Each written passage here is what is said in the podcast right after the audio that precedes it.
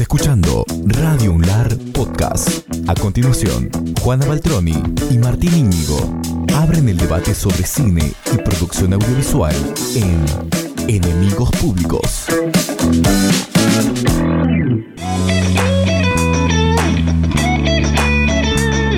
Momento de enemistarse con nuestros análisis de películas.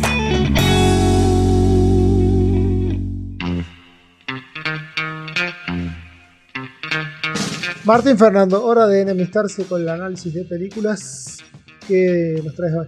La peor persona del mundo. Eso sí. Eso, tanto tiempo te, te tardaste en darte cuenta de eso. La Claro, peor seis años ya. persona del mundo de Joaquín Trier. Esperen, estoy hablando. ¿Por qué me interrumpen? Es verdad. Él interrumpe por los auriculares. la- peor persona del mundo de Joaquín Trier, para quien no la haya visto, es una película eh, noruega protagonizada por Renat, Renate Reinsve. ¿Cómo me ponen en aprieto estas pronunciaciones? Renato. Bueno, eh, también está llamada como Julie en 12 capítulos, algo así es el subtítulo que tiene esta película, que está dividida en 12 capítulos este, para narrar la historia de esta joven. Yo cuando empieza el, prólogo de la película, por un momento pensé que iba a ser eh, una película que yo estoy esperando hace mucho tiempo que aparezca en mi vida. Quizás si alguien me está escuchando y ya vio esa película que yo estoy esperando hace mucho, que ahora voy a pasar a describir, me pueda pasar el nombre, así yo me encuentro con ella. Yo veo ese epílogo y pienso que, eh, ese prólogo, perdón, y veo que va a ser una, pienso que va a ser una película que hable sobre las desventajas de la fidelidad, sobre los mandatos, sobre los modos arcaicos del amor y que haga pedazos, haga trizas, todo esas cuestiones impuestas y hable más desde una mayor libertad del amor y otras cosas que me interesa ver filmadas y ver cómo actúan los personajes en esos contextos. Este, no sé, algo parecido a, a Jules, Jules Epstein, la de Truffaut, seguramente la viste, Sí. una película de 1962 donde Sí. hay una especie de trío amoroso y la el personaje femenino este, vive de esta manera a la que yo hago alusión. O había algo de eso también en Force Majeure, la película de Oslund. No sé si alguien la recordará, donde viene una avalancha y el padre sale corriendo y deja a toda la familia sentada ahí, no le importa nada. Este, y ahí se empiezan a descubrir ciertas cosas. Bueno, eh, esa idea se me diluyó bastante rápido, la verdad. Si bien el prólogo ese es divertido, muestra a la protagonista como una veinteañera indecisa, como que una mina que tiene muchas posibilidades de elegir, digamos, tiene potencial para desarrollarse casi en cualquier carrera, pero eso parece jugarle en contra y va saltando de una a otra así sin decidir claramente cuál es la suya, o, o mejor dicho, sin encontrarla prácticamente, porque no es que, las abandona porque quiere o, porque o, o por pura diversión, sino porque no se halla en eso que está haciendo, no se encuentra, eh, se da cuenta quizá lentamente que eso no es lo suyo y va encontrando dentro de esas mismas carreras eh, cuestiones que la apasionan más que la llevan hacia otro lugar. Eh, y, eso le hace ir saltando de una cosa a otra, buscando un lugar donde se sienta cómoda, donde, se- sienta completa. Este, a partir de toda esa indecisión y de la voluntad de satisfacer los deseos y su comodidad, digamos, en una búsqueda de una felicidad posible para ella, es que se va desarrollando casi toda la película. Tras varias idas y vueltas por diferentes cosas, también le va a ir pasando esto en, eh, en su trabajo. Y la mina va a terminar trabajando como librera, atendiendo una librería este, y escribiendo, aunque rara vez compartiendo con alguien lo que escribe. Teléfono para mí, que me identifico bastante en esa parte.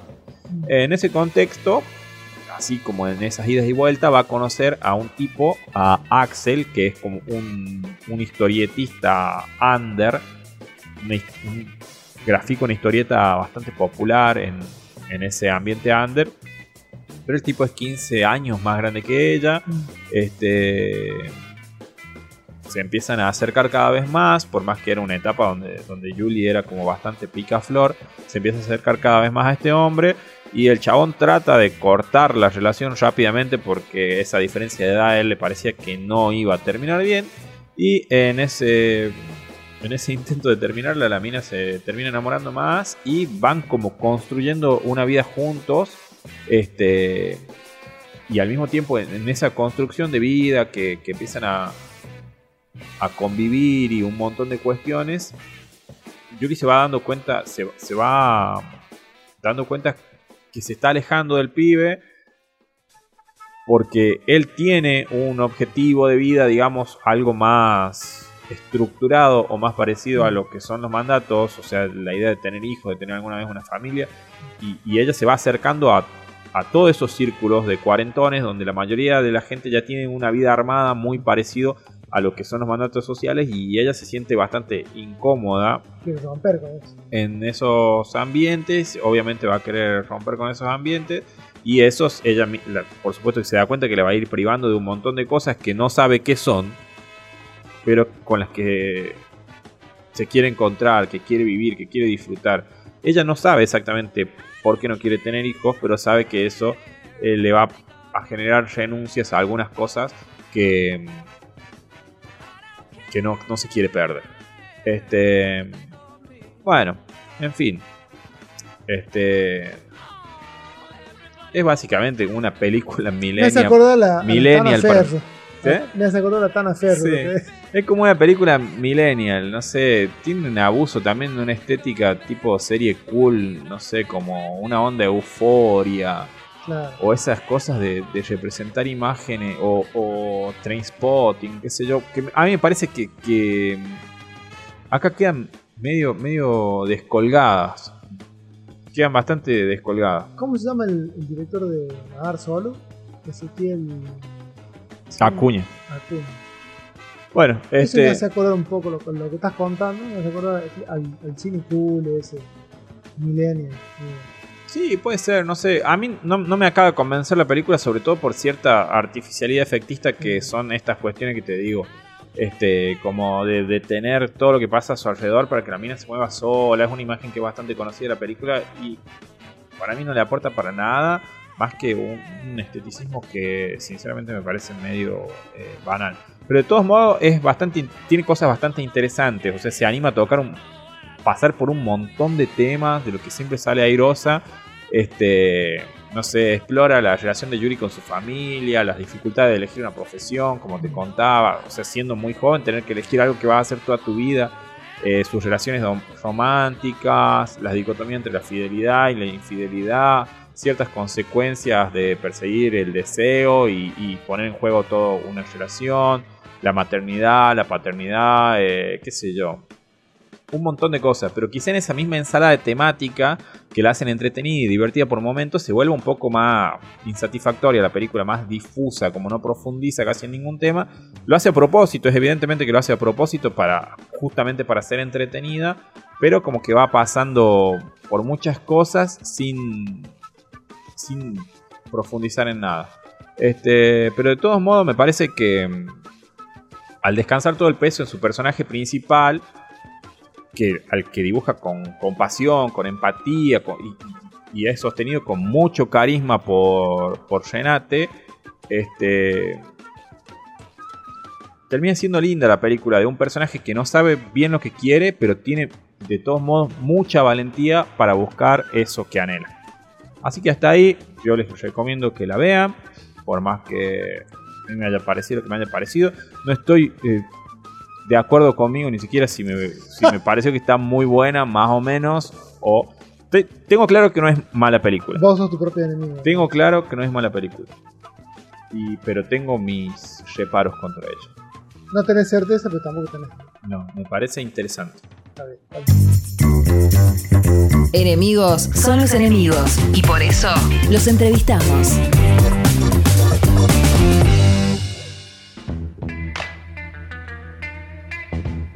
Estamos en contacto, estamos en línea con un amigo de la casa, un gran realizador, un documentalista, guionista, comunicador, militante. Eh, bueno, la verdad que un, gran tipo, una buena persona. Así que ya lo vamos a saludar. Eh, bienvenido al programa. Eh, al fin, bienvenido al programa. Carlos Ruiz, ¿cómo estás? ¿Qué tal, Juan? ¿Cómo te va? Bueno, muchas gracias. Muchas gracias por esta presentación. ¿Cómo andas? Bien, ¿y vos? ¿Todo bien? ¿Cómo andan? Todo bien, Carlos. ¿Cómo estás? Martín te saluda. ¿Qué tal, Martín? ¿Qué tal la, la temperatura por aquellos lados? Hace un frío. ¿En serio? sí, sobre todo para los riojanos. Ya es un, es un crudo invierno acá en Córdoba. Yo estoy en, en Calamuchita. Sí, Acá en un pueblo que se llama Villa Ciudad Parque. sí. Aquí sobre el lago Los Molinos. Ah, qué lindo. es una zona hermosa, muy linda y muy, muy fría. Helada, o sea, de mañana con escarcha. Oh, Pero sí, hermoso lugar. ¿eh? está bien, che, está bien. Che, Carlos, este, vos sabés que bueno, el, eh, para hablar un poco hoy, bueno, para, para, para charlar un poco con respecto a lo que es eh, la dirección de cine, la dirección de documentales, cómo, ah, más que nada, eh, preguntarte cómo, cómo laburás vos, de dónde viene tu inspiración, tus últimos proyectos. Eh, sos un tipo que lee mucho, sos un tipo que escribe, que le gusta ver. ¿Cómo, cómo, cómo trabajás vos? ¿Cómo, ¿Cómo la llevas adelante? Sí, es una, una buena pregunta. Yo en realidad, este, eh, lo que, a lo que aspiro yo mm, últimamente es a, a hacer ficción, pero no puedo, no puedo despegarme del todo de lo documental. O sea, siento, siempre hay una conexión con, Mm. con lo real. Y tiene que ver también con que no solamente hago cine, sino que hago periodismo también. Sí. Y ahí donde hay donde está esa conexión, ¿no? Siempre estoy este, trabajando sobre, sobre hechos reales. Nos decías un poco de tu, bueno, de que también haces periodismo, ¿no? Tan solo realización audiovisual. Claro, entonces cuando este, cuando escribo crónicas o cuando ando así eh, en lugares, en situaciones, eh, siempre tengo una mirada cinematográfica. Ujú. Y, y el periodismo también, eh, por lo menos en, en las personas que, que intentan hacer periodismo actual, ¿no? que tiene mucho que ver con, con una forma de narrar más literaria que informativa, Sí. eh, hay, hay como una mirada cinematográfica de construcción de escenas, de construcción de, de- de una mirada. ¿No? Yo pienso que tiene que ver con eso, con tratar de captar a los, a los lectores, a los, a los espectadores, digamos. Yo vengo del documental, Mm. eh, eh, hice dos, dos documentales Sí. que tuvieron, bueno, una linda repercusión, que me, que me llevaron por muchos lugares, Sí, sí, sí. y tengo un montón que no, que quedaron truncos en el camino.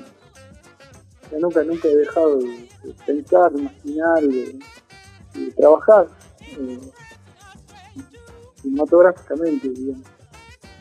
No sé a quién me preguntabas concretamente.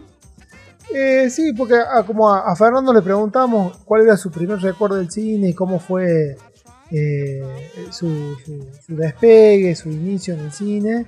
Eh, también es cómo, cómo, cómo se trabaja, o sea, eh, él nos decía que se levanta un día, qué sé yo, y escribe una- una línea, y después otro día escribe cinco líneas más y así. Es como que lo va llevando de a poco, ¿me entendés? Al, al tema de la creatividad. No sé cómo sos vos en ese sentido. No sé si algún día tenés una idea, la vas desarrollando o la vas pensando, escribís papelitos sueltos y después las vas, las escribís todas juntas o vas filmando, haces alguna imagen primero y después trabajas un poco en la edición. ¿Cómo sos vos con eso? ¿Sos muy minucioso con eso? No, no, no. No, yo tengo un método, no tengo un método tan, tan preciso. Lo que sí que tengo claro es que nuestra materia prima eh, no es la idea, sino la imagen. Eh, cuando uno tiene una idea, la tiene que transformar a imagen inmediatamente. Claro. Y, y nuestra materia prima son esas imágenes, que uno empieza a trabajar, indagar, a, bueno, ponerlas en marcha, digamos, cada esas imágenes, que no son, no es cualquier imagen, sino son aquellas imágenes que nos conmueven, que tienen algún algo, ¿no? Ahí que por algo, por algo nos llama la atención. Eh, bueno, ahí donde está el contenido ya, Sí. está contenido esa obra, eso que nosotros queremos hacer, porque no sabemos cuál es. Entonces, para mí la forma de trabajo es eh, empezar a integrar esas imágenes y ponerlas en funcionamiento, darle vida, asociarla con otras cosas, empezar a, a ver a dónde me llevan. Claro. Y uno no sabe hacia dónde va, pero finalmente llega a un lugar que es donde uno quería. Porque esas imágenes son las que nos interpelan, las que nuestro, entonces nos llevan para un camino eh, aparentemente desconocido. Bueno, es, ese camino es, es todo esto creativo, Claro. según como lo veo yo. Claro, yo por ejemplo, eh, vos tuviste eh, un gran laburo de montaje en un tropiezo de ternura. Este, tuviste un asistente de montaje y laburaste mucho en el montaje. ¿Vos sos un tipo que le da más bola al montaje, a la edición, a la compaginación? ¿O sos más un realizador que planifica de, más de, de entrada? eh, ¿Le da más bola, por ejemplo, a la música, a la banda musical? ¿Trabaja con la música para inspirarse? ¿Cómo, cómo laburás vos con eso? Estás filmando, más que nada. Como yo, bueno, un tropiezo de ternura es un caso particular. Es un, un documental atípico, porque llevó demasiado tiempo, mucho tiempo. Tuve 17 años para hacer eso. ¿Cuá- Entonces, ¿Cuánto tuviste para hacer el documental? 17 años. Oh, O sea, no es, no es, no es común para nada. Tuvo muchos cambios, muchos imagínate, muchos cambios de tecnología y Claro. muchos cambios de guion. claro, Eh, yo cuando empecé a hacer este documental tenía un, un objetivo, una idea en la cabeza, y había eh, trabajado para eso. Después, por distintos motivos, eso se fue, no se pudo terminar, se fue guardando, hasta que en 2000, yo empecé en el 2000, y lo terminé en 2017. En 2006, por ahí, que se había quedado, parecía que se quedar trunco eso, yo era, lo guardé, y me encargué otro documental, que Sí. era Cielo Abierto, es así, Alberto. Claro. que es la, la lucha de Martín, ¿no? del pueblo de Martín contra la Básquetbol, Sí, porque eso estaba sucediendo en ese momento, yo tomé mi cámara, fui a Martín, empecé a grabar, y justo fue el día que ellos corren a la base, yo estoy ahí, en mi corte, sí, entonces, de ahí empecé a construir para atrás. Entonces, de ahí se puede comparar ambos procesos de trabajo, ¿no?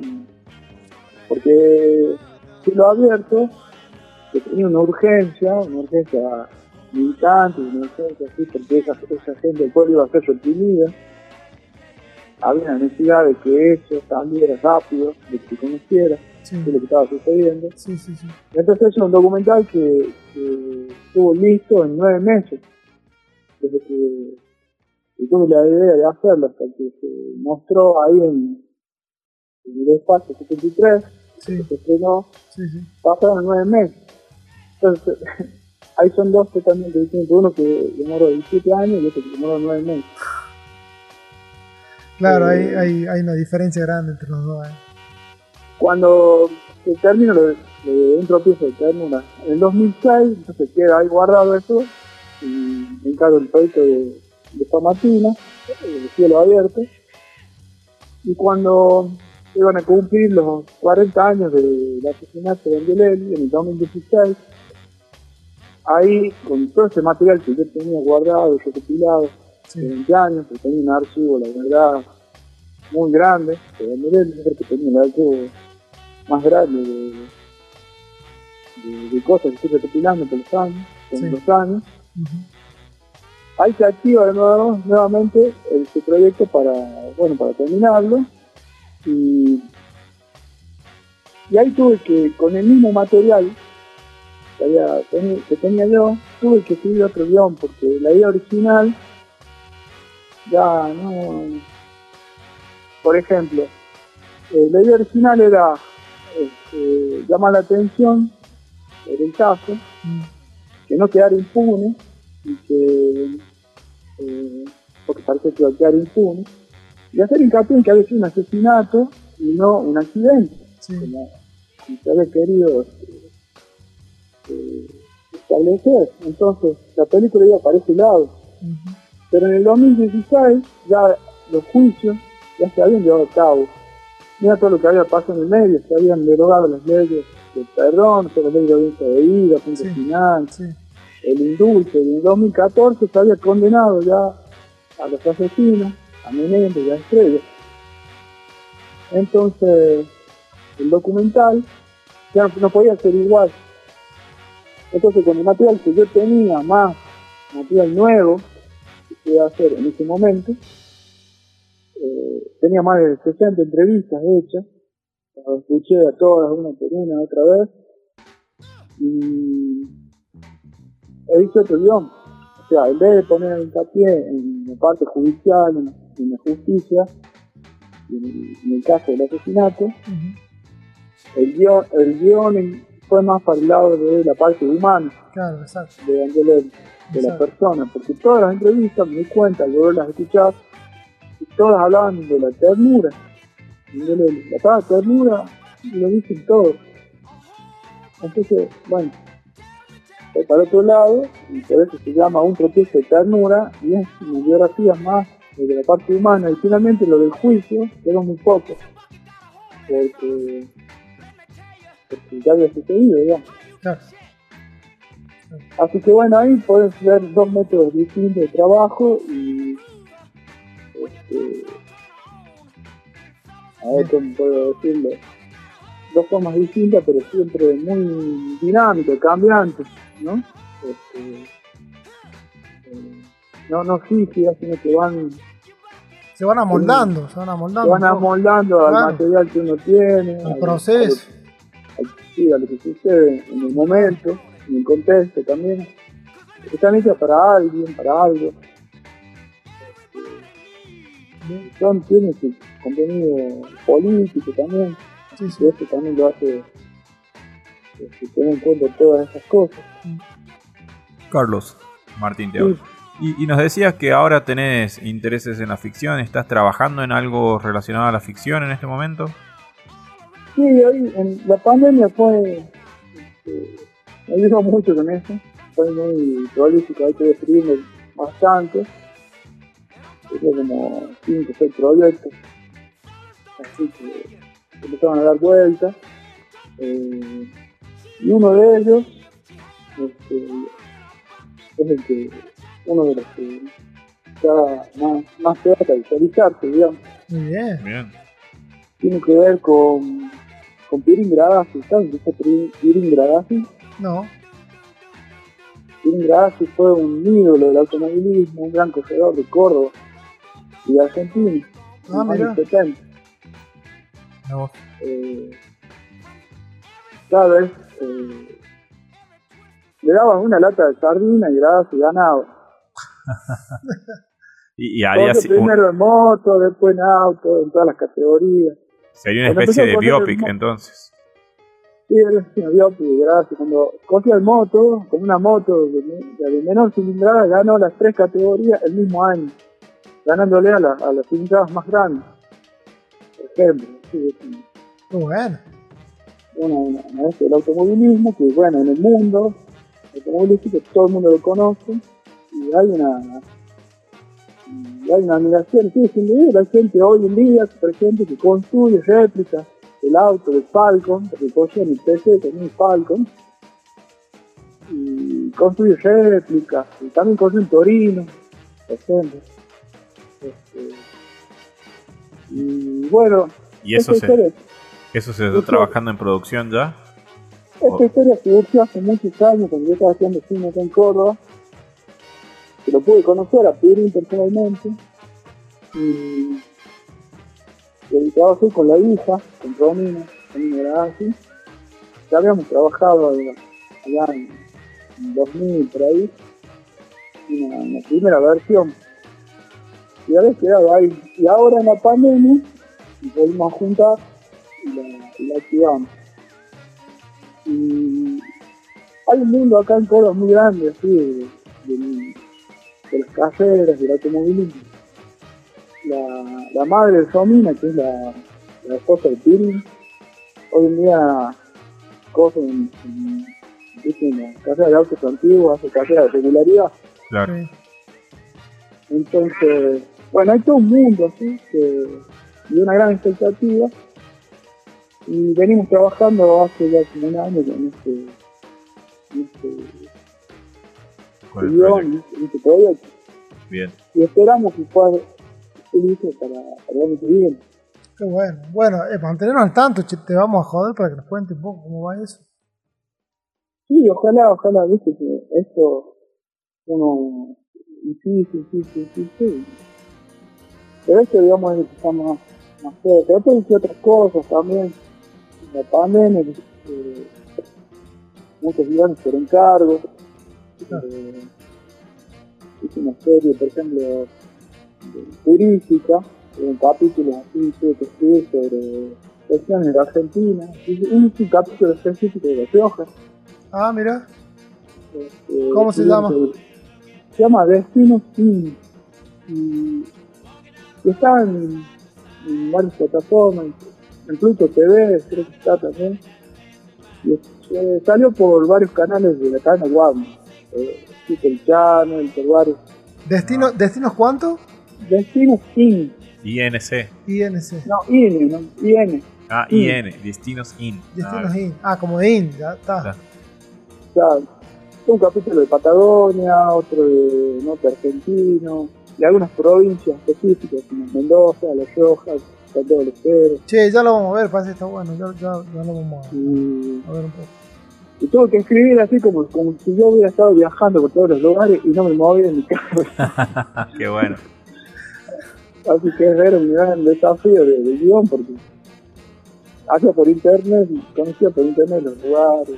es así, mira, la, la productora que hacía esa, ese programa no podía viajar por la pandemia y necesitaban seguir produciendo entonces, necesitaban todos sus archivos, ¿no? Y me contrataron a mí como guionista para que yo le pusiera una historia a las imágenes. Claro. Entonces me mandaban, así muy loco, por WhatsApp, las imágenes, por ejemplo, de Patagonia, ¿no? Me mandaban todas imágenes sueltas, así de Miquel, de Chubut, de Pies del Fuego, de, de Gracias Pelito Moreno, de todo lo que ellos tenían. Y yo me tenía que sentar con eso, y escribir un guion, que que fue un programa de, de media hora. Y así. Qué bueno.